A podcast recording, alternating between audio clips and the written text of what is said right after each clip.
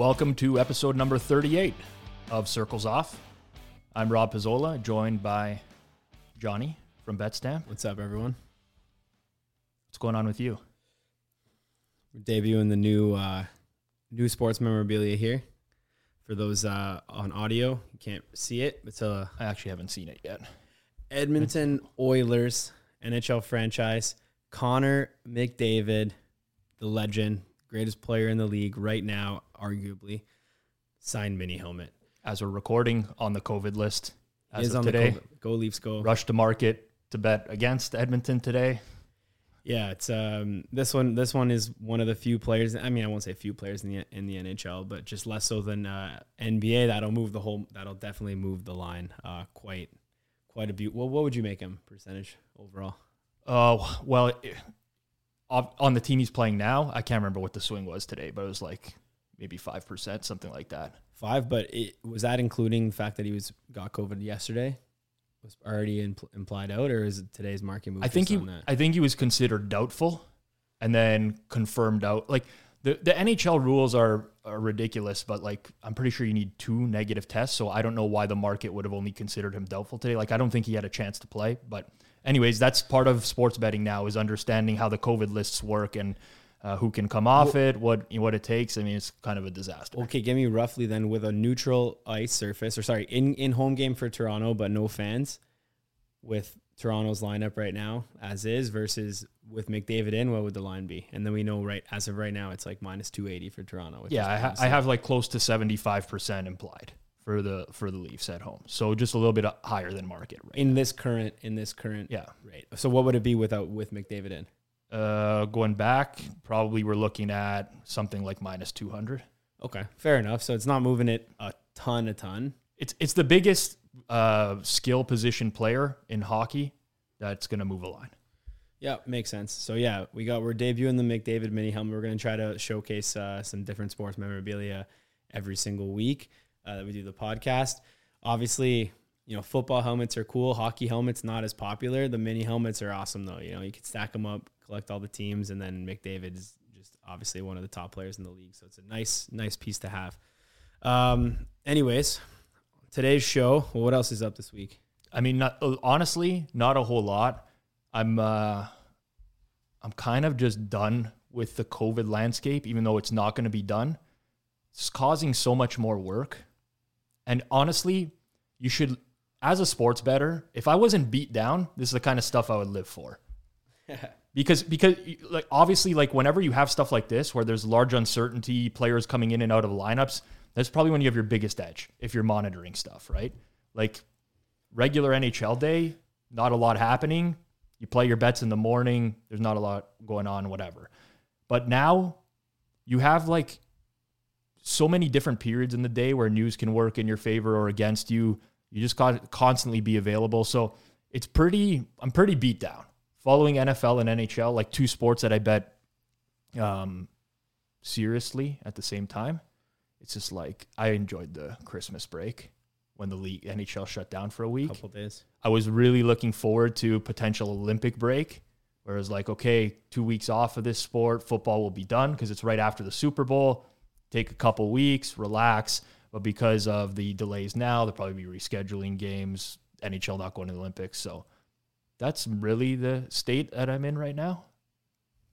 it's honestly it's tough. I think the Olympic break would have been fun, definitely for sure. It sucks that that got canceled. I mean, Olympic hockey with the NHL players is awesome. Without it, Oh, it's, yeah. it's not it's not as much. I, I'll say this as um, we talked about this a couple weeks ago when the the news was first breaking about the NHL. Well, obviously, me and me and Johnny are uh, Toronto based. We're in Canada.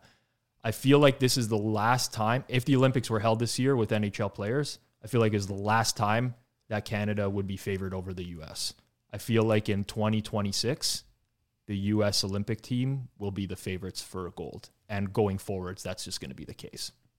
You might be right, but with that being said, like those games are such crapshoots that like what would you what would you really make them? Oh, I, I- and they're one and duns. It's not like you're playing a best a of seven series. series or anything like that. For sure. I mean, it's complete crapshoot. I, but I'm I'm looking at the the talent that the U.S. has produced in the draft for like the last three or four years relative to other countries, especially Canada.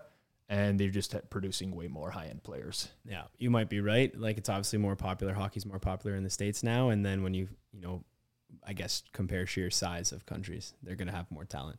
But I will say it's kind of bananas that Canada was so favored for so long in Olympic hockey as well as like World Juniors and stuff like that because it's like I said, it's one team and it's all it's a one game elimination tournament. So regular Olympic hockey, it's not like you're playing a team of like NHL players versus like minor leaguers. Like the entire Swedish team is NHL players. The entire you know Finnish team, Czech team, Russia's usually not because they have some KHL players that are NHL caliber. Like everyone's NHL caliber in the Olympics on the ma- major countries. So, and then obviously USA superior, in a few areas for sure, mainly like goaltending now. Yeah, for sure.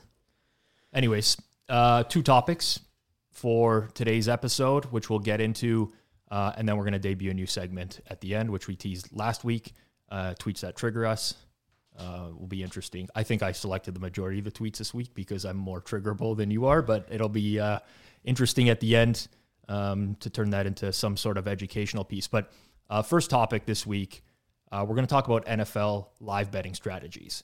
And the reason why is I hosted a Twitter Spaces on our BetStamp account on Sunday night. Um, I actually don't do a whole ton of NFL live betting. Part of the reason why is because I'm usually watching on a delayed stream. Uh, because I don't have, actually have cable. I pay for streaming service, so I'm behind real time. It makes it very difficult to live bet. With that said, guys, hold up. You know how we did a segment identifying fraud bettors? Not paying for the fastest possible stream of cable that's got to that's that's actually on the list. Now, I'm not saying Rob's a fraud bettor in any capacity, but you got to pay for the fastest stream for like you know what I mean. You can't be watching on a delayed feed, sweating games on a on the zone No offense, like shout out DAZN, you know, great service. The, zone, stuff, is not, the only NFL. DAZN is the only uh, rights holder in Canada for NFL Red Zone. So that's the challenge. I can't watch. You're different than me. Your Sunday experience is you put up all the games that you're interested in and you watch those. I don't. I watch Red Zone on Sundays. Yeah, that's also delayed. Yeah, I know. I'm, I'm, I'm aware. There's lots of times where I tweet about stuff and I'll get some sort of comment of like, oh, great. Like, thanks for telling me after the fact type of thing. Oh, you're genius. I'm not. I mean, I'm, I'm seeing what I conceive to be real time. It doesn't bother me though. It bothers me for live betting, obviously. That's a struggle. But, and it ha- always, it hasn't always been like this. I have no reason to get cable anymore other than sports. Yeah, no and it's a disaster. Like my my yeah, no one does. I yeah, I mean like I'm I'm obviously like a couple years younger than you and I don't I've never actually cared about cable. Like obviously when I was a kid, had cable watching like cartoons and stuff like that and like watching, you know, TV shows, but I don't watch anything on TV except for sports, but I'll still pay for cable because I like, you know I mean? Turn on the Leaf game. Like I don't want to have to go through the hassle of even like these people are not even gonna like you if you're from the US, Sportsnet now, Sportsnet Go, TSN Go, you know, you obviously don't know what those are, but they're just like the streaming services for yeah. the ESPN equivalents. Um, yeah, I don't want to have to connect my computer. I don't have to log into a portal on TV and then the game's like two minutes delayed. It's like once you also it's once about, you it's about 20 to 30 seconds. Okay, but once you bet on sports and you're following multiple games for NFL, if you're watching on a delayed stream of any capacity, even if it's 30 seconds to a minute delayed. Now it prohibits me from checking the second screen experience of Twitter or checking the other scores because I'm going to ruin something. So, yes, obviously, I have to have other box scores open for checking everything, not just that. And what I do is we've got, um, you know, three screens here at right now at this time, but normally sometimes will be like up to five.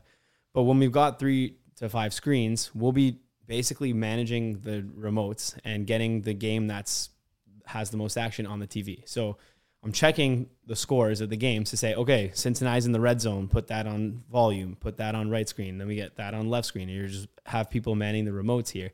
That's the play.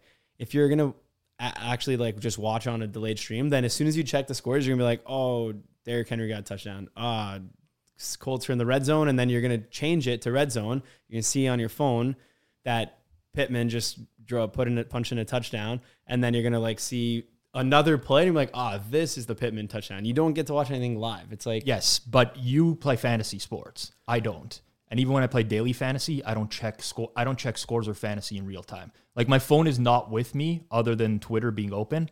And I actually don't. I, I don't want to say that I like it when the game's ruined for me, but I c- don't mind it. Like when I see everybody going crazy on Twitter and I know something crazy is about to happen, it's like a level of adrenaline that I get that's hard to describe. I don't know, it's really weird, but none of that stuff bothers me. Definitely there's a lot of people that that's going to be completely bothersome. Like I don't want to ruin the game or whatever, but I, I just did Twitter spaces with uh, Frank Brank and Austin Mock and their US regular cable feeds were like on the same level as the one that I was watching on delay anyways. So who knows? I don't even like who's really watching in real time anymore. All I'm saying is I will like for the amount of money that it costs, which is again, it's it's it's a decent amount, but it's not like crazy that we you, can't afford cable. Like I'm gonna pay for the fastest service that I can that enables me to watch the most games because I like sports so much. Not that I waste money on everything that's convenient, but for me, this is like a non-negotiable thing. Like I will, fair enough. What if if cable went away and there was a faster thing that I could just buy sports? Then I would 100% purchase that and not I don't watch the news. I don't watch TV show. Like so you value nothing. you value the speed. I value the functionality. And the reason I moved off of cable was because as a I'll, I'll pardon my I was going to swear here. I don't care. It doesn't matter if we swear, but it was a disaster basically for me. Like if I have to if I turn on a, a game and I can't get the channel that I had a week ago and then call customer service for a company and they tell me you know, you're on the wrong channel. I'm like, no, no, no. I'm on the right channel. They're like, no, no, no, change to this channel. I'm like, this is NFL Network. Like, I'm looking for NFL Red Zone. I watched it last week on this channel. Now it says it's not available. It's on my package because I checked. They're like, sir, you're on the wrong channel. I'm like, listen, man. I'm a huge NFL fan. I know the difference between Red Zone and NFL Network. This is not the live games. That was the breaking point for me. So that's why I'm done with cable. Now You're I just mad, can. I, can yeah, I was very mad. Um, but yes, okay. NFL live betting strategy. Even though I don't do a ton of live. Okay, betting. step one: purchase a cable Pur- package. You, ha- you speed is important. That, that is going to be one of the things that we talk about for sure. Speed, speed is important. Rob could essentially only bet on the commercial breaks now. Yes and no. And not that I can't like okay, let's let's get into it. Let's start it. This a great convo, and I love the the whole like free rolling aspect and betting in game, and because like at the end of the day, like the TV stream you watch, no matter when you watch it, even if it's on cable, it's still like five seconds delayed, right? So you still actually do get free rolled by the book in some cases if they're spinning wheeling you. But we'll go. Let's let's get into exactly what, what you want to talk about here. Okay, so I general general NFL live betting strategy is not the exact same of if you were betting NFL pregame because the dynamics of live betting are very different. You typically don't have a long period of time in order to be able to get in your bet. Whereas if you're betting pregame, a lot of times you have, uh, sometimes you're acting instantaneously, but oftentimes you, you can take your time, find the best line. You still have to find the best line. That's where I wanted to start with this. Line shopping is important. You're doing yourself a massive disservice if you are still live betting on one book and getting one number. Three, four, five. The more books you have, the easier it is going to be in the long run to profit, regardless, when you have different lines available to you. Now, I will say, you probably want to stick to something like three or four books for live betting because it can be overwhelming as well. You do not have the ability to go and type in all these lines on some sort of tool that spits out the best available line to you because by the time you do that, the number is gone. Yeah, time is of the essence. So there are some things that apply from the pregame NFL betting that you have to transfer over, but you have to do it within reason. So similar concepts, but definitely price sensitivity, regardless of when you're betting or what you're betting on, is just a integral factor in betting regardless. Yeah, and in live betting markets, price like the prices are even more quote unquote all over the place than in the traditional pregame markets. So like they're they're just moving way faster and because of that significantly more differences, right? So you might you might find like one team at like plus 350, you just check another site it's like plus 590. Like it's not uncommon to see that in a live betting scenario. Whereas in the pregame betting market, those things will typically get picked off right away and, and it won't be available. So live betting, definitely line shopping, number one thing. Um, but as Rob mentioned, like you don't have time to open up like 12 tabs. There's there is, and I will say this right now, like there is no we are we're working on potentially trying to build something, but there is no good uh, uh, live odds comparison tool.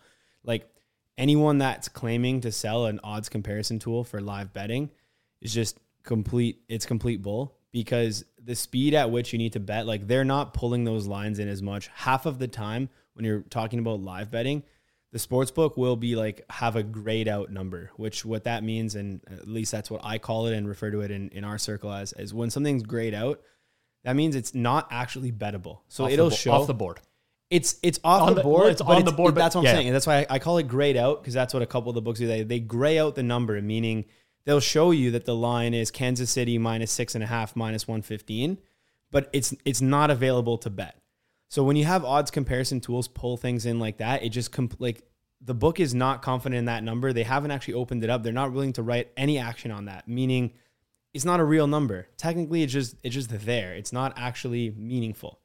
So when you have scenarios like this, odds comparison tools don't really work. And when Rob mentioned like, you know, stick to two or three or four, that's probably the sweet spot there is maybe three books. Pick your best three live betting outs and just go for those ones because you need to be able to see when stuff's actually on the board, when stuff's off the board. You need to be able to check obviously the betting limits of each site, how much each will be taking at certain times, whether it's actually truly in game or at a commercial break and different things like that. So sticking to two or three, obviously shopping around between those two or three is good. Um, but you, you, this is not the spot where you can have any like slow outs because otherwise you're gonna, you know, just waste time trying to get bets in, and it's gonna be frustrating and a terrible like betting experience. Well said. Um, the biggest difference between pre-game betting and live betting, and honestly, the reason I really wanted to do this topic is because we get lots of questions about live betting. Uh, but also, if you, if you Google NFL live betting, which I did today, and went through some of the content out there, pretty poor. It's a lot of repetitive stuff. You'll see the same thing. The biggest thing that's not touched on is the difference between the markets. When you are pre-game betting on the NFL, you are you're putting your number or your bet into a sports book. We've talked about this before. You're betting into a sports book, but the reality is you are competing against other people in the market who are shifting the line with money. Bookmakers just reacting to where the money goes. During live betting, that does happen as well. Somebody bets into a line, it's going to move. But you're more so betting against an algorithm, essentially. That's what most sports books are doing. They're paying, paying some sort of data provider to provide them with live probabilities in real time. They're taking those probabilities, they're adding a VIG on both sides, which is typically more than a, a pregame market, and you're betting against that algorithm. So, your biggest edge in live betting is trying to understand what that algorithm is accounting for, what's being accounted for here, and where can I possibly deviate from that. The perfect example, or one of the perfect examples, was a game that we've talked about on this podcast before, which happened in the NFL this season, a Monday night football game between the Buffalo Bills and New England Patriots, where the wind was blowing very strongly in one direction, but live odds were not accounting for that. And you could have easily been able to back a team with the wind or bet against the team going into the wind, which was clearly not factored into the probability. So these are the kinds of edges you are looking for. Now, oftentimes you're going to have to act fast because, you, again, it's competitive market. You're competing with other people as well who are going to bet into that same line. But the algorithms, you eventually over time will become more and more sophisticated, but they can only account for so much. Yeah, and as Rob mentioned, when you're when you're betting against an algorithm versus a market, there's um ability to be first to market on certain reactionary news. So Rob mentioned like win and stuff like that. Obviously, the biggest one is injuries. Like as soon as a player gets injured, oftentimes in an NFL game, you don't know if he's actually out for the game or if he just hobbled off and he's going to be right back in the next play. Um, so for things like a quarterback, you'll have like I recall a couple weeks ago, Derek Carr, quarterback for the Raiders, um, go down, and the the commentators were making a big deal. They're like, "Oh, Carr went down, like it, he's holding his knee or something like that." Like this could be a bad one. They're like, there's no Marcus Mariota on the sideline today. Like, this could be a bad situation for the Raiders. Like, obviously, uh, implying that there's a chance that not their second string quarterback, but they're actually their third string quarterback on the roster would be coming in uh, to man the game. And what happened was just like it went to commercial break. There was a tweet fired off that said, um, Carr is actually fine. He's just put his helmet back on. He's entering the game. And at the time, the betting market had shifted, so people had moved it towards one way. Obviously, the the the, the line you're betting against an algorithm, right? So the algorithm doesn't actually factor in that info. It's humans moving it and bets moving it and people trading it on the other side of things. So you have a situation like that, then news comes back that actually Carr is fine. You know, go ahead back. You can bet the Raiders after the adjustment, things like that. So um, that's one way that you can actually bet against people and other market makers and movers in this situation is re- being reactionary to news, being first to market on either news that someone's out or news that it was implied someone was out and they're actually back in. Um, but then when we're talking about betting against just the straight algorithm, you have other things like Rob mentioned, like the wind or like is a kicker injured? Like is the kicker injured? Now they're no longer going to kick field goals, and now you can go hammer a bunch of different stuff like total field goals under, next score, touchdown, next score, next three scores, touchdowns. Like you can hammer all those on certain live betting books where you can just like pick off across the board. Yeah. I would say like team tendencies and strengths change over the course of a season as well, but they're not encapsulated. Um, one example would be a team that fires their coach mid-season and a new coach comes in and their their style of play when leading or trailing is very different than the previous coach. Well, if you're building an algorithm to account for what a team's going to do when they're leading, you're going to take the long sample of the entire season, say this team plays really fast, they throw the ball, they still throw the ball or whatever, and then you might get a completely different dynamic. So again, it's just trying to pick up on things that um, uh, I don't want to say an unsophisticated algorithm because they're actually very sophisticated, but they're also very easy to to kind of predict and know what's being factored into those, right? Like if you were building some sort of model to account for the NFL, is this going to be something that would be easily incorporated? And in a lot of cases, you know, two injuries on the same play on an offensive line or something like that. It's very likely that that's going to be factored in immediately.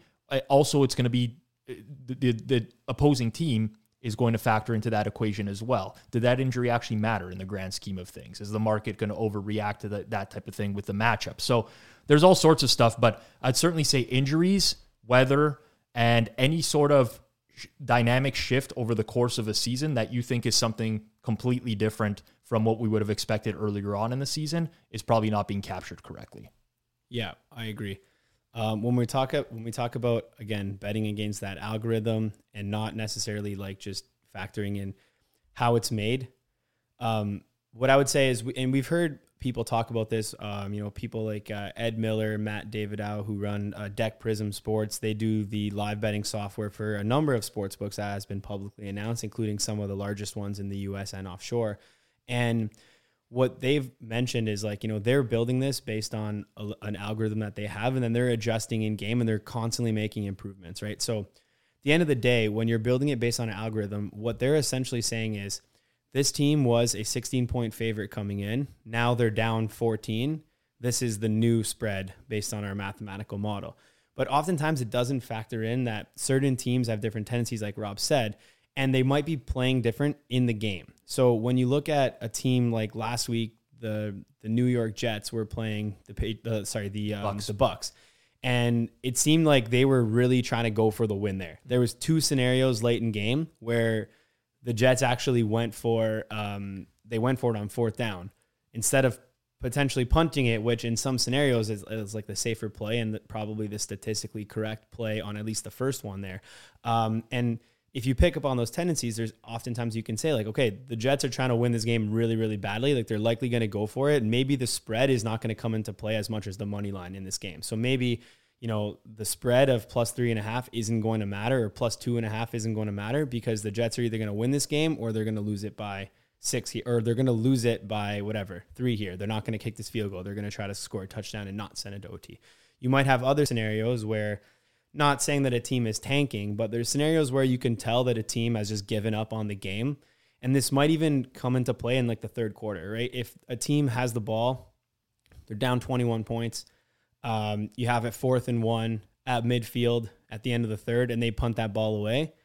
They've essentially given up on that game. And then you get into the fourth quarter, and it's in, they might have, you know, another fourth and two uh, on their own 45, and you'll see them punt it away again. At that point, you can pretty much safely assume that for the rest of the game, any borderline scenario, they're going to punt the ball away. It's going to really impact what your value on the actual point spread is going to be in that game, knowing that this team is not actually going to start firing away. Um, typically, that's a key sign to bet the under in the game versus the over. Um, and also, you know, potentially depending on what the spread is at the time, you can find an advantage there.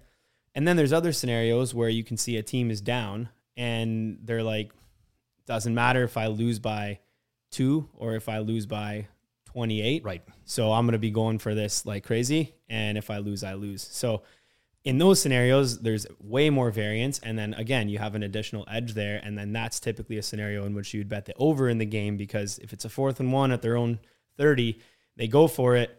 You know, in the scenario that they miss it, it's probably points on the board for the other team. And in the scenario where they're more aggressive, it's a higher expected value points for your team. So looking at tendencies like that when teams have given up and when they're actually still trying to win the game and they don't care how much they lose by.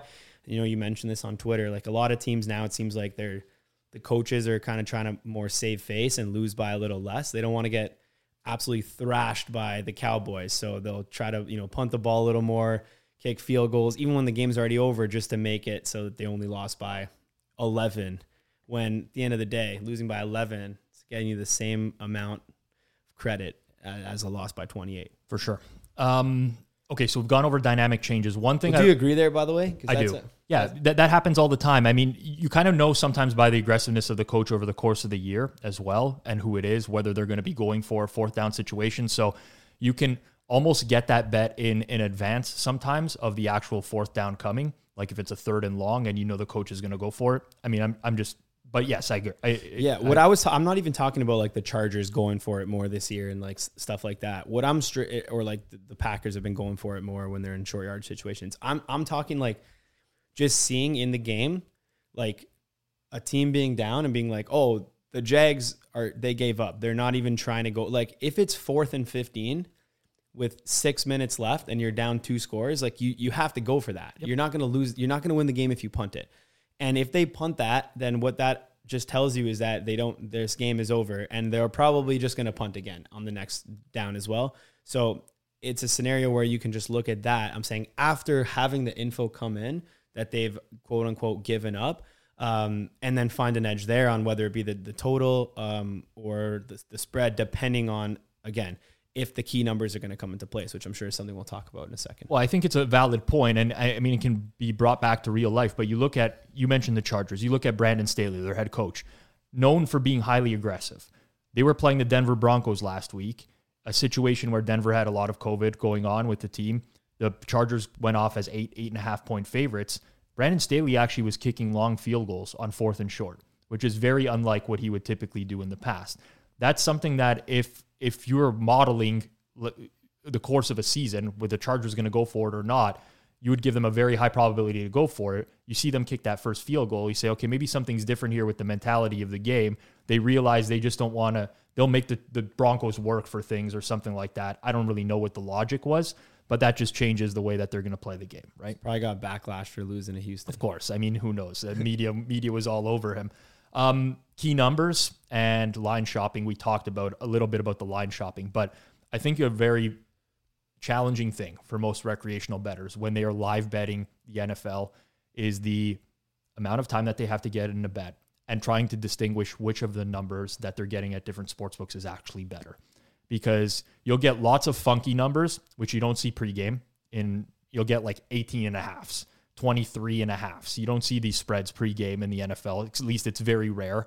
And on top of that, because sportsbooks charge more VIG for live, you often get some funky VIG on the games, minus 127 on a side or something like that.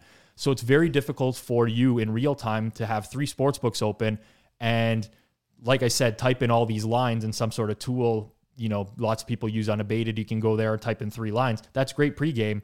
In game, very difficult and challenging to do so. I think a good exercise for anyone who is more recreational and wants to live bet is to actually go through the practice of doing this in real time where maybe it's a commercial break and you get three different lines at a sports book. You kind of write them all down or put them in a spreadsheet and in that moment pick out what you think is the best line. And do that for an entire game do that for multiple games and at the end of the day go back after the game's over the following day figure out how many times you were correct or not and which ones you were incorrect on and you will just learn by basically going through that type of process. You learn through error. So I think that's something that's very important because again, it we preach it all the time, but it really does make a big difference. Like even if you're saving 5 cents, 10 cents on a game, this stuff all adds up over time. And even if you're a casual bettor, it's still worthwhile to do it. Anyone does this in their daily life in terms of cost savings, right? Um, if you're getting the exact same thing for a different price, you're always going to take the cheaper price. So go through that process uh, try to understand what the better numbers are in terms of uh, incorporating the VIG and everything like that. But it does make the world a difference. And in real time, you just don't have the opportunity to do that. Yeah, I'd say to add to that, um, obviously practice makes perfect, but um, there's a lot of times where people have, you know, in their head they have ideas of what some key numbers are from pregame, which they're absolutely correct about. You know, so um, obviously in NFL, highest key number would be the three, right? The one, the one field goal score. So you have like a plus three and a half and a minus two and a half. That's an automatic earn at a low enough juice rate in pregame, right? But in game, when the scores are all jumbled up, oftentimes the books, and I'm not, I won't say like they, they won't get you, they're not out to get you or anything like that. But a lot of times you, people will get caught by buying points that are completely useless or dead numbers, completely dead. So an example of this would be, um, let's talk about let's I'll, I'll, go for the for the exact correct answer. I'll say like let's say we're talking about nfl playoff game okay? And you have chargers chiefs and the chargers are up three okay?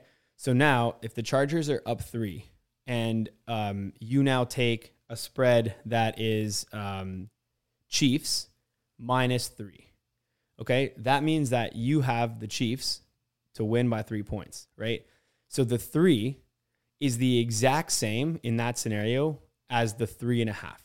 Because the reality is, you cannot tie that game in the NFL playoffs. Right. So the Chiefs winning the game and went like covering minus th- like three. And I'm talking, sorry, I'm talking more about like um, an in play live that's like a second half or a quarter line or something like Got that. It. So not even like a full game line in this scenario, which we'll get into in a second. But let's say you're so let's say you're at the half, okay, and you're betting a live bet, like a second half bet, and you're taking the Chiefs minus three.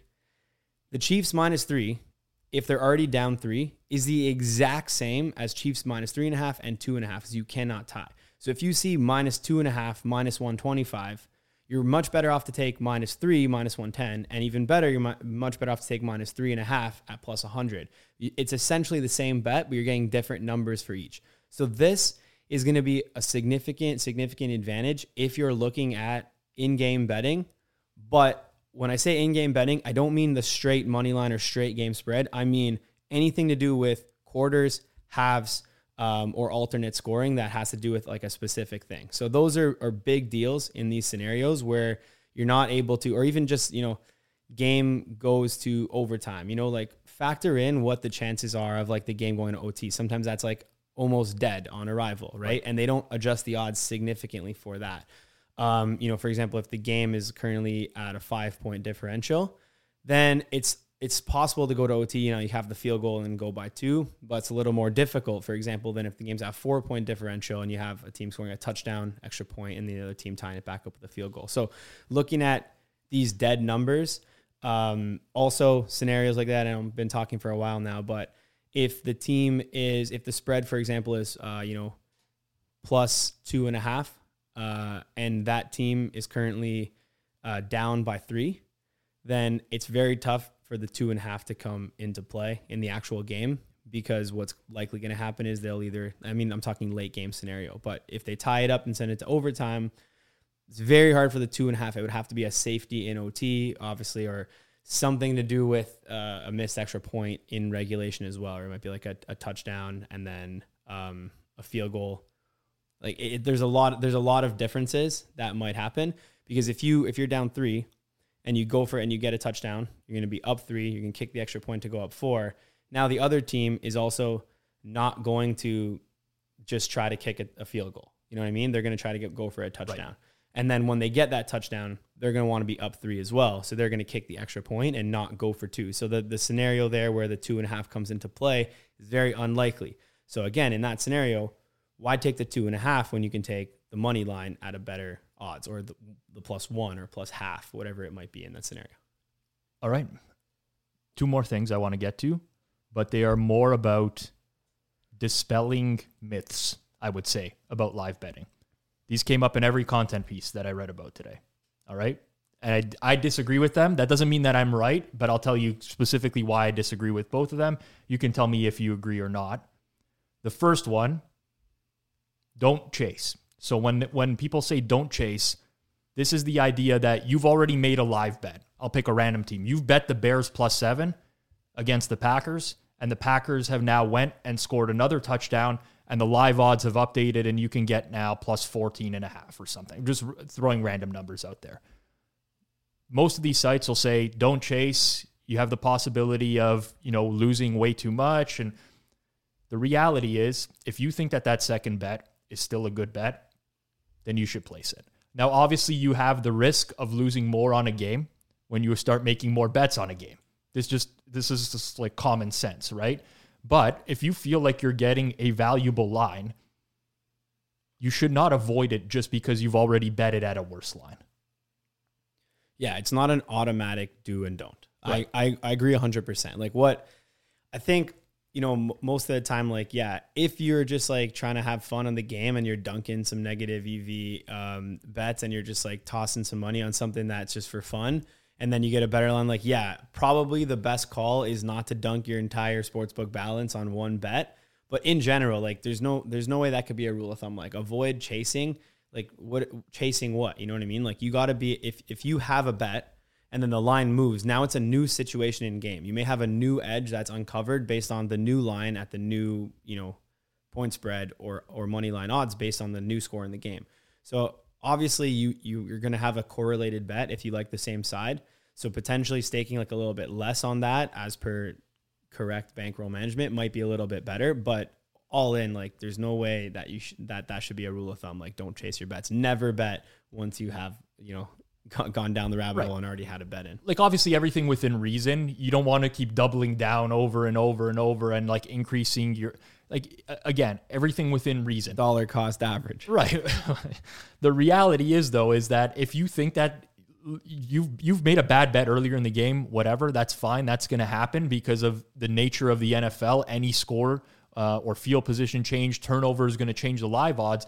If you feel that something has worked against you and you're getting a better price and you still have value at that price, bet it.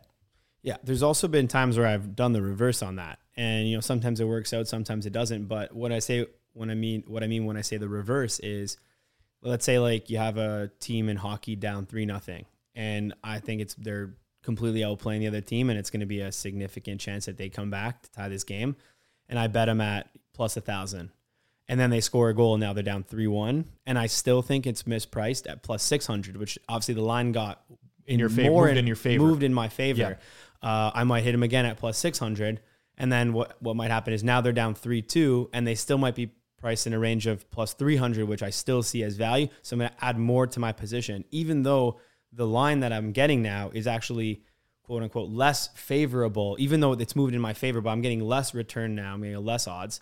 Um, I'll still bet it because I still feel it's an edge, even though it's going the other way around. So definitely, I think what you're saying is 100% true. There's no rule of thumb. Like you can you can repop something three, four, five times in either direction. Obviously, just be cognizant that you're not, you know, entering a spot where you're betting more than you could afford to lose because they are, you know, in all scenarios correlated on the same team. The second one I wanted to get into, which this is common sense. We've talked about this on this podcast before um, I, I hope that people who have listened to previous episodes can pick up right when I say this um, what the problem is. Always try to middle the game. Now, this is a this is a thing people do, and that's fine. You know, the, the whole idea of getting uh, you know plus money on both sides of a game, you're guaranteed to win money regardless of who wins. I get it. I understand why people would want to do that, guarantee themselves money. The reality is, You should never make a bet that you don't think is positive expected value just to guarantee yourself money. You're actually costing yourself EV in the long run by making that bet. So a lot of people will do that. They're like, okay, I can get a middle on this game. I can walk away with some money. Sometimes it doesn't make sense. And that reply that doesn't just apply to live betting. That applies to every opportunity you ever have to middle. I see this all the time, especially in this day and age in the NFL because the COVID news, you see the line swing so much that people will bet it and then they'll bet the other side at close to give themselves an opportunity to middle. That's fine, provided that you actually feel that you have value on that other side when you bet it. Yeah, we've said it before. If you're ha- if you're just doing this for fun and it's more fun for you to lock in the profit, live another day, that's fine. You know, you could do it. But it's not you're not going to make money long term by doing that. You're going to cost yourself money in the long run, as Rob said. Simply put, quite obvious. You, you're you cannot you can never arb out of your bets that didn't move in your favor. You know what I mean? So if that's the case and you can't arb out of bets that didn't move in your favor, what's going to happen is you're going to arb out of the ones that are high expected value and you're going to just straight lose the ones that are low expected value. All in, you're costing yourself money. And with the total vig on live betting market, we didn't really mention this, but it's it is a higher significant. Yeah, it's a significant juice. Like typically you're not going to be betting into like minus 110, minus 110. Usually be minus 15, minus 15. In some cases, um, you know, you might have minus 10, minus 10, but that will be for more reduced juice books. That might be a minus 05, minus 05 pregame. So in any scenario, the book will never offer you the same odds pregame and in play. So just even, you know, factoring that in is like you're paying additional VIG to our boat uh, it's probably not smart unless you feel you have an edge on that for whatever reason, reacting to news, something else came in, new info, or if you like that side better. All right, I think we did a good job with this topic. We're about 40 minutes in here. I got to say, you want to skip this next topic? No, let's do it. Let's let's, let's skip, start it. Let's skip it to next week. Okay, let's do that. And I, then and then we'll we'll get into the segment now, and sure. then we can do a better job on this next week. Otherwise, sounds good. It, it is it is a really big topic. Um, I'm I'm proud of you, by the way. You lasted 40 minutes. You didn't pick up your mic. You didn't turn your chair. You you've been in like the same spot. So it took like a, a week for you to develop well, some professionalism. I got this new chair. This is the thing. This one swivels. And I went off, off mic here.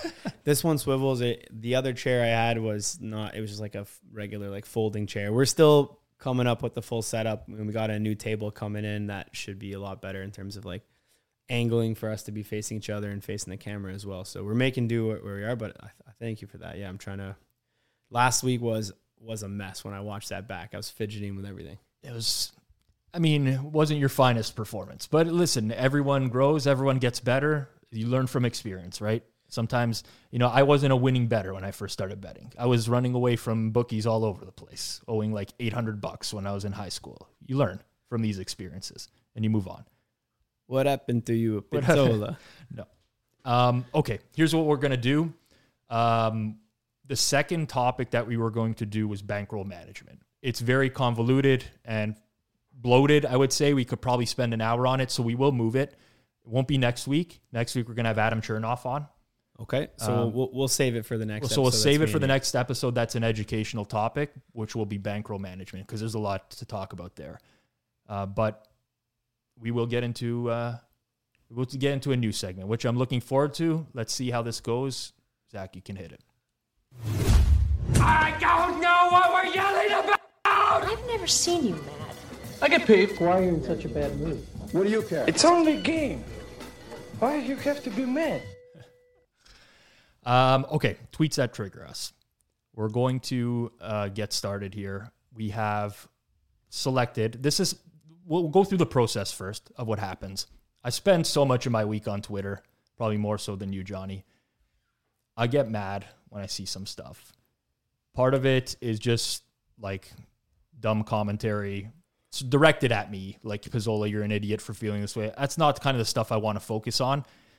But when I do get triggered, I'm making notes of this is what really bothered me. And the idea is not to to rip these people per se, although I might get there because you know sometimes I'm a I'm a negative, pessimistic person but it's too. You mad, bro? I sometimes yes, and I'd like to turn it into a learning experience in some cases. Sometimes it'll be very obvious, sometimes it won't be, but this be heavily dominated by my tweets. But we'll start with one of yours because you wanted to contribute to this session. All right. So for anyone listening on audio right now, we do have the YouTube available with the video content. If you want to check it out, please subscribe on YouTube. It will help us out a lot in terms of growing uh, and exploring a new audience. So we'll read out the tweets first. Uh, I guess who they're from, like to give some context. So if you're on video, you can follow along here. So first one I'm going to read out. This is uh, from uh, Rob's good friend Spread Investor, who uh, he's known for quite some time, and I know he's, he's been over his house for dinner and stuff like that. He's like a good buddy of his. So, um, he is posting. I'll give the context. Somebody DM'd him off Twitter. He blurred out the name, and he said uh, the person who DM'd him said, "Do you have any tips on bankroll management? Have you written an article about it anywhere? Love your stuff, man, and I'm excited for when college basketball picks up." So he's asking for tips on bankroll management and exactly you know how that works. And uh, here was the response from uh, Spread Investor. So he said, "It all stems from emotion. Control your emotions." you control the bankroll. Everyone talks about bankroll management, but when you're not tilting, there is no logic. You have to find something to do to replace the tilt. Go for a walk, turn off the phone. But it's all about how you premeditate that stuff well before the bet. Have to have to visualize seeing yourself under control even after the worst beats. It's like a diet and avoiding the fatty foods at parties. So, obviously By the way, I didn't see this tweet in real time. I don't. I don't follow this guy. I can't. Johnny's joking. He's being like very. Um, what's the word I'm looking for? sarcastic. Sarcastic. Yeah. When he says that uh, we're friends, I don't like this guy at all. Had I seen this, this could have been a candidate for me as well. So I'm glad you picked this one out. so here's here's what I'm gonna here's why this this uh, tweet triggered me. Okay, and very simply put, I'll start this off by saying this: this the advice he's giving in this tweet is fine advice for for a lot of stuff. You know, oh, he's saying you got to control your emotions. You have to be calm, not get tilted.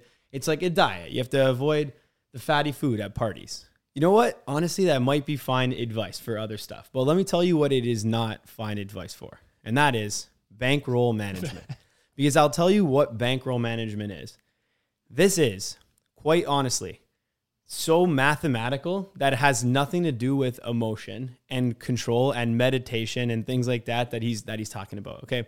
Bankroll management is optimizing how much money you have per your bet size so that you can A stay in the game longer and not go bust and B maximize your return with the most amount of money. There is quite simply mathematical strategies and formulas that you can apply to your betting based on your betting style, the um, your risk tolerance, and the amount of money you have that are going to help you. Okay.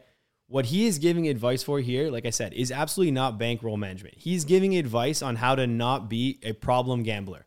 He's giving you advice on how to not, yes, you know what else you got to do when you when you lose five hundred dollars? Don't stay up late, play on the online casino, and lose another thousand. You have to. You definitely can't do that. You have to be disciplined. But I will say, meditating, thinking about it, getting in the zone, and avoiding fatty food at parties is not going to help you with your bankroll management. That was a topic we had for this podcast, and we're going to break it down in detail. We'll put some stuff on the screen, show you exactly how to calculate stuff in a future episode that's going to actually help you. Uh, in the meantime, feel free to take this advice though if you are trying to lose some weight for for the new year. Well said. Yeah, I mean, uh, I, I I have nothing more to add. This is just advice on how not to be problem problem gambler. That's exactly what it is, which is fine. Definitely not tips for bankroll management.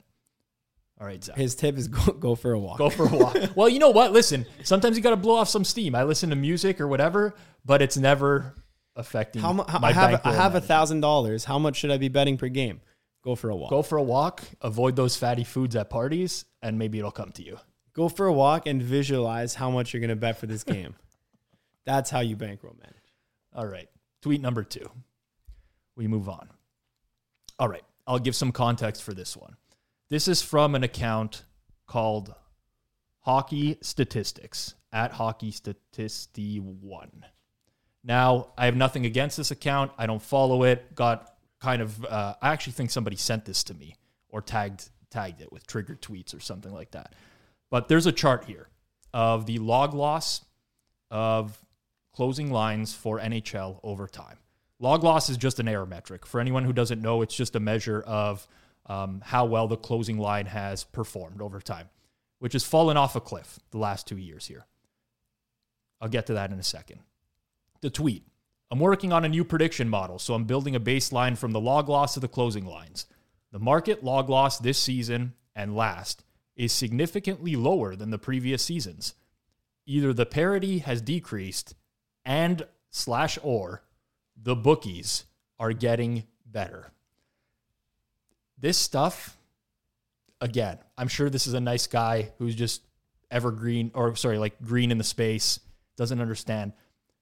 If the log loss or the closing line of a sport is getting worse. Well, explain what the chart means. Explain what it what it means because it, it is.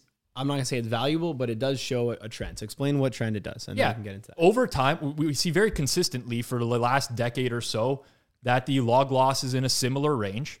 And then last year and this year for hockey, it's going way down. The closing line is less efficient in the NHL. This does not mean the bookies are getting better. In fact, it would mean the exact opposite. If the closing line is worse, it technically means the bookies are worse. But even furthering this argument, it has nothing to do with the bookies. It has literally nothing to do with the bookies. It is a measure of what the market is betting. Again, being a bookmaker, uh, no disrespect to bookmakers out there. I, I have friends that are. Jeff Davis uh, is one that comes to mind who would probably entirely agree with me here. It's very simple. You're just moving based off of the money that's coming in. It's not that complicated. So to say that bookies are getting better because the closing line is getting worse is completely irrelevant. And on top of that, what bothers me the most about this is like, let's think about what's happened in the world in the last two years. Why do we think the closing lines in sports are getting worse? Well, last year, if we think about hockey, there's games with some fans. There was games with no fans. There was games where half the team was missing. There's games where we have third string goalies starting now. Of course, it's much more difficult to predict that. And that's happening in the NFL this year. How much how many times have you seen this year, NFL, closing line means nothing anymore? It still means a lot. It's just much more difficult to arrive at the true probability on a game when you have so many more unknowns and like unprecedented situations. Yeah, exactly. And that's it. It makes a lot of sense what Rob's saying. Like the bookies has nothing. Like that's probably what triggered you. I'm, Oh, I'm I, assuming the most. th- this is the stuff that drives me crazy though. When- Or the bookies are getting better. You're like, a that would mean because you're right. That it technically what he thinks this is is actually he's wrong because he His conclusion is the exa- should be his the exact conclusion opposite. should be that if he said here the bookies are getting worse, then you probably wouldn't have been triggered. But also, it didn't have to do with the bookies; it's the market and the bettors are getting worse because if that line is sitting there and not bet into place, and the log loss is actually declined, that actually means that the bettors are worse because it- the market's less efficient. It's technically would be easier to beat. So that would mean that the bookies got worse. But really, what it means is the bettors got worse. And really, on top of that, like Rob said, what it means is there's just been more variance because there's a lot more things that we don't have sample size for. Yeah, what really bothers me overall about these is, is just when people don't understand how the betting space works. And they think that there's like whether it's, you know, Vegas knows, those ones are the ones that like it, and it's kind of the similar type of thing here, right? It's kind of like a you could summarize that conclusion as Vegas knows. The bookies are getting better. And it's like that's not how things work. Wait, would that even mean that the parity has decreased? Like, what would that have to do with anything? I don't I don't know what the conclusion of this tweet So is. the- That's the why I was so rattled when I read it. There is parity in the NHL, right? The the largest favorites that we used to have in the NHL were like, you know, every game was within like roughly minus 300 on on either on either end, minus 300 plus 300. Now this year we have seen, I think that's the Florida over Montreal a couple of weeks or maybe last week was over the biggest favorite. I, yeah. I think at some places like yeah, I don't know what it, what we'd give as a consensus, but definitely it was like minus 600 in some places, minus 650 uh, that's the biggest line or biggest spread I, I've ever witnessed in NHL. Could be wrong, but so yeah, the parity is decreasing, but but that's like overall, I don't know if that's correct because I think the parity is decreasing. Is like a game like that, Montreal is like half the team out and starting like a, a worse goalie. So yeah, like it, No, no. I don't even know what the parity would have to do. I'll tell you what's going to happen to the log loss of the closing line when things go back to normal in the world. It's going to look the exact same as the previous years because we have a longer sample of previous years being in a very small range and then a huge drop off over the last couple seasons. Well, why is that? I mean, it's, it's I mean, I can think of a very, you know, easy hypothesis as to why. All right. All right. Next one, Zach. Oh, okay. Live moods. Um, live moods. Let me preface this. I'm going to preface every single tweet we ever do by saying I don't have anything against this person unless we do. With Spread Investor, I have something against them, so I have no problem with that one. Live moods, no problem with live moods. In fact, she's retweeted some Betstamp stuff before. She's been a supporter of the brand. No issues with that. So I just want to get into this because this one really bothered me, really agitated me. I had some great teased plays today, but thanks to the Colts and Lions, the teasers didn't hit. Steaming angry face. Then we have three, two, two teaser lists. One which is a uh, incorrect three leg, two three leg teasers. She's listing out the teaser plays. For those listening on audio, she's listing out her plays. Colts minus two, Rams minus one, Bengals plus nine and a half. And right beside each is the result. So it's either a, a, like a loss, a push, or a win. What drove me crazy about this one, I had some great teased plays today. Two teasers, both of them lost. One of them had a loss and a push in the same teaser. When we get to the point of evaluating individual plays within teasers, I, I, I can't get to that point ever. That that drives me absolutely insane. But this second teaser, for me, a great teaser has nothing to do whether with whether it won or lost. Let me start by saying that. Obviously, you want to win at sports betting, but you also want to capture certain numbers in the NFL. That second teaser, the losing play is Lions plus 12 and a half, where you are going through so many dead numbers on a teaser. Eight, Some would nine, argue all of the dead numbers. 11. That is arguably one of the worst teaser plays imaginable. Now, it looks to me, just based off these spreads, this is some sort of weird, like four or five point teaser. It's not even really a six point teaser. That top one is seems fine to me because you're at least capturing, like, if you have a four point teaser, which I think FanDuel does, you're at least capturing three on two of those bets and seven on one of them. Like that, uh, that I'm okay with. Mathematically, it's still probably a losing endeavor in the long run, just based off the VIG. But whatever, capturing key numbers. That second one, teasing a total down from like 45 to 41. Okay, that's actually not too bad because at least you go through 44, but you're teasing a total for one. And then Lions plus 12 and a half.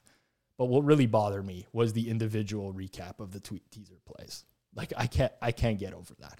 I can't. We can't do this. We cannot do this with teaser plays where you say you lost one of the three plays on the teaser and it was a great, great teaser. Well, plays. one, one, and one. Yeah, like we can't. Which I don't know. I, I mean, I don't know if FanDuel's grading on these, but for most of the PPHs, like one single push in the teaser pushes the whole parlay. So she might have got she might have got a break there.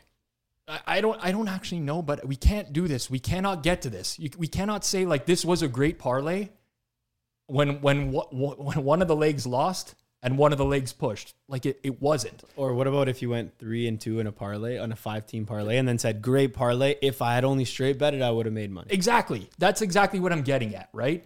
So I actually do appreciate the recaps. We need more of this kind of stuff where people do recap their plays and actually honestly and transparently do that. I'm fine with that and everything to do with that. But this one bothered me. I'm sorry it had to be Live Moods. Could have been anyone. Honestly, could have literally been anyone. But yes, that's that's it. Like, and then I guess the bottom part even triggers me as well, which is early leans from Tuesday, which is Cardinals plus five and a half check mark next to it. Bengals plus five and a half check mark next to it. Lions plus seven with an X next to it. You know what the word lean means to me? Johnny. It means I didn't bet this game.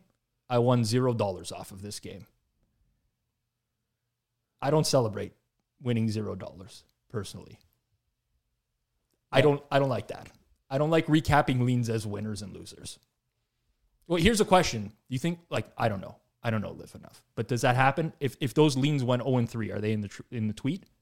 Yeah, maybe, maybe not. I don't know. I mean, for I, I don't think Live sells picks, so I wouldn't. Uh, No, no. do- Listen. but a lot of people who do sell picks, then yeah, that's the oldest trick in the book. You know, uh, lean New Orleans plus eight, cash New Orleans plus eight. Yeah, then- that bothers me. I mean, it, it, it does. I'm, I'm all for record keeping and stuff, but when we start getting into individual plays of teasers, tell me, did the teaser hit? Yes. Did you get good numbers in the teaser? Or like, did the parlay hit? Yes. What were, you know, each leg that you parlay, did you get good closing line value on that parlay? Same, like, that, the, the rest of the stuff is, doesn't matter. Doesn't matter in the grand scheme of things. I've said my piece. I'm sorry it had to be Liv Moods. I actually quite like her in general, and I know she's up, built up a pretty large following as well. So it's nothing personal, but this just happened to be one of the tweets that set me off. All right, next, up, one, next one. this is the surprise me with this one. I haven't seen it yet. oh no, I have seen okay. this one. This one, this this one, oh, this is this one hold, held a special place in my heart this week. This is a going to be a two two part tweet. Jersey Capper, who's been using BetStamp for a long time, almost like one of the OGs of the app, I would say, one of the original gangsters. Tweets out right before the new year. According to BetStamp's rolling verified stats, we have now officially wiped out the deficit from last season, last NHL season. Happy to put that season behind us with the uh, prayer emoji, you know, hands together. So you had a last losing season last year on the app, and a lot of people gave him some grief for it. And he's he's now uh, wiped out that losing season and is now back into the green. So congrats, first off. Yes, congrats. Next tweet. We get a guy in the messages, in the responses. This guy, AZ back D backs 9393. What's funny is his whole month of November is not listed. That's why BetStamp is the chosen play tracking tool for every scammer on Twitter. Where are all of his November plays, Frank? He's responding to someone named Frank. Jersey Cat member subs want to know. So this guy, this is why this tweet really bothers me. This guy thinks he's a genius. And he's he's doxing the BetStamp brand. All the scammers go there to track. His issue is that Jersey Capper did not track plays in November on BetStamp. I don't know the reason for that. I have no clue. I don't know Jersey Capper personally. I know back in the day when I was first betting NHL, we used to, you know, chat on Twitter, whatever. I don't know the reason. The fact that this guy was actually able to use BetStamp to identify that there were no plays tracked in November is exactly why BetStamp is a useful utility for people who are looking into somebody's record. Because there is no way that Jersey Capper can delete his November record. It's impossible to do so on our app. Once a play is verified, it exists forever. So, this guy thinks he's doxing us and responding and saying this is the, the platform where every scammer goes, when in reality, he is saying exactly why the platform is useful. Agree, one hundred percent. Like he, he's he's basically saying like, well, this guy didn't play his he didn't have his November picks on there, so like it doesn't count. It's like, well, a first off, I don't know why he didn't bet in November. That's something you got to take up with him. But now you know that that was not there, right? Like you know what was there and what was not there. You know for a fact that all the picks he placed on BetStamp that he tracked there are legit, are verified, and now he is in the green on BetStamp. Whether he has alternative bets that he had placed or tracked it in other other metrics or other other platforms or on Twitter is again that speaks to the shadiness of someone or whatever it might be. For all we know, he said, I'm taking November off. I'm not betting in November, or maybe didn't post on BetStamp in November for whatever reason. But his November record was not deleted. His November record was was null. He did not post in November. So now you have that ammunition when talking to someone. Hey, why is there a November record there? What was your real November record? Why is that not on there? Why does this not match with the historical record from uh, or that you're advertising? So again, Rob, great, great find in this one. I think like the reason, yeah, this is this is almost as if it, this is like an a pro, an ad for Betstamp. Exactly. This guy. That, that's that's what.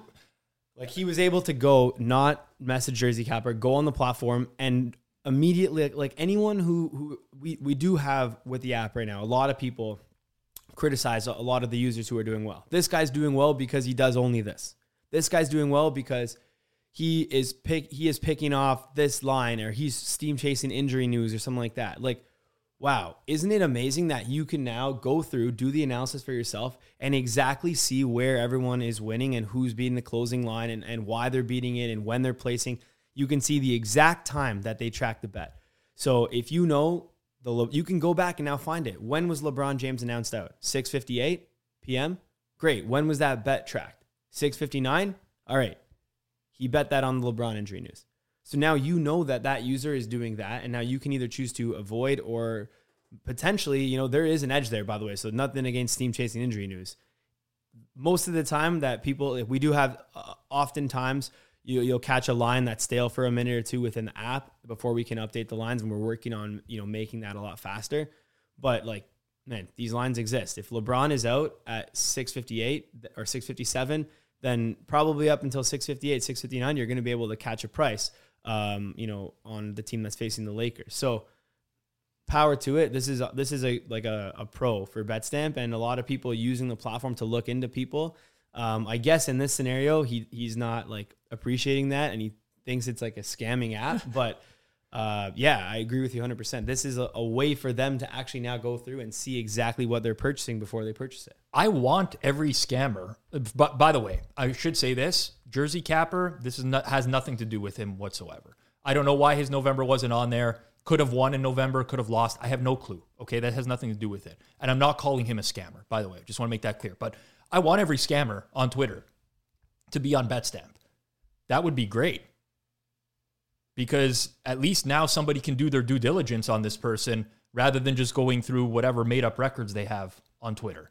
So this, I mean, this should be printed out and we should frame it and put it in the office. We should put it in the studio. This yeah. is like as as good as you can get in terms of promoting. Yeah. Also, I'll point out for anyone listening, like had he been recapping on like a spreadsheet or um, like tagged in his bio or on Action Network, then there is a like reasonable amount of certainty that the November record would have just been deleted, right? Like, oh, why isn't he? Why didn't he have a November record? Probably lost and deleted it. You would never know. But on BetStamp, it's not the case. You can't do that. So we know for a fact that, like, you know, there's got to be an alternative motive. You have to reach out to him and obviously figure that out. Um, but like the plays that are on BetStamp are on BetStamp. They can't be altered. They can't be adjusted. It is what it is. So that record on BetStamp, he's back in the green. As far as I'm concerned, there's other things people may need to look at before buying his package if that is a thing with the November. But all in, he is back in the green. He's having a good season. It's all documented. You can see with the time that the bets were tracked, and you can see the closing line value on it. So power to you. Um, again, I don't know Jersey Capper personally either, and I definitely wouldn't call him a scammer as he's using the platform. And um, you know, he he is in the green. Like whether you whether you like it or not, like you know, a lot of haters potentially like, don't want other people to succeed, but he's back in the green. Congrats. Hopefully, it stays like that. All right, Zach, let's hit the last one here. Okay, this one is interesting. So let me just read this, and then we're gonna have we're, we're gonna have the audio for you, Johnny. This is gonna be the first time you're gonna hear it because it came with uh, came with a video accompaniment. Um, for those listening to the podcast, you, you you need the audio with it. But this is coming from Sharks and Sports, Sharky Waters Nation on Twitter. In quotations, when you refine the craft, you have less plays, an opportunity to think clearly. And let's see what he has to say. When you start to get to a higher level of refining of the craft, you have less plays because you up your monetary exposure in a play. When I was more juvenile in the craft, I would have 10, 12, 15 plays, but I was only playing $50 per play. So my exposure was still $500. Now I come in there, I'm 500 to 1K a unit, and it's only big bomb bangers. And I don't say that as a cliche point to market. We only hone in on the top spots, but we zone in monetarily as well. And it's just a key point. In sports betting, there are not that many great spots. And just in general, when people are throwing huge boards, it usually speaks to just mindset. In the mind, there's lack of definition in terms of what's really what's really real and what's middle ground. And when you see a big board, it's usually all middle ground shit and you want top looks, not because it's a marketing angle, but purely because it's honed in in that environment. And then you can up your, your monetary exposure. That's all you really want, right? Like when you're betting sports, you don't want to have 10 units out across 10 games. You want to have one spot that you can trust in terms of numbers and narratives, and that's it. Big bomb bangers big bomb bangers. Oh, that's so good. we clipped go, that. Zach. That's so good, Zach. Oh man, I'm so happy you clipped that. Um, I don't even know where to start with this one, other than everything I heard is wrong. Everything, like everything. This is the most cliche. Like I'm a sharp sports bettor. You. This is how you. He's pretty well spoken. He was. It's great. Like honestly, he's like, uh, you know, I don't do this for marketing or something like that. I'm like, wow, like this, but this this guy could sell. Like he he really could. You know, he's he's a guy I definitely hire to sell a product. But um, no. The reality is, you should be looking to get as much money down on po- as possible on whatever you have an edge on. That's just the reality of things. If you start to limit yourself to one play, even though it might be your biggest edge, you are leaving a lot of expected value on the table. I think this is one of the biggest pieces of misinformation out there and just perpetually keeps being driven home and driven home and driven home by people that don't actually bet or profit betting, which is you need to limit the amount of plays that you're putting in. And that is not correct. Now, for a casual bettor who has no edge, okay, that rings true. But he's but it still doesn't ring true with what he's saying. He's saying bet the most amount of money. He's saying bet the same amount of money, just just just just reduce your just he's increasing just the increase variance. variance. Just increase your yeah. variance tenfold. Yeah. Instead of dividing it across and being able to sustain a bankroll for a longer period of time, let's just throw it all on one pick that you really like. Yeah, but to be fair, it is big bomb bangers. well, well that so that that last part where he said at the end is just completely false, right? Like you never so assuming your edge is the same, you always want to um, reduce variance versus increase variance, right? So, uh, an example that people might be even more likely to understand is like if you had a dice roll and you had a positive expected value edge on the dice roll, let's say you're given like six to one or, uh, or seven to one on the dice roll, right? Um, then would you rather have one dice roll or would you rather have a thousand dice rolls? You'd probably rather have a thousand dice rolls, right? Because you're going to be able to realize that edge. So either way, we're saying at the end is 100% wrong. You definitely do not want to um, get less plays just for the sake of getting less plays and bet more money on those plays. That's com- completely inaccurate. And what he says, he's like, when you're starting out, you got to bet less and then you got to increase your monetary exposure. I don't even know. It sounds it sounds it's nice, very wordy. It's good. This is what I'm talking about. Like this guy would definitely like back in the day, if this guy went door to door like 30 years ago selling encyclopedias, he definitely retired when he was like 34 selling encyclopedias. I only say that because my parents bought like three encyclopedia sets off door to door salesmen. Yeah, as did mine. Yeah, everybody's did. That's what I'm saying. Like this guy would definitely be. He would have got started right out of school, did ten years hard aggressive selling, and then been retired.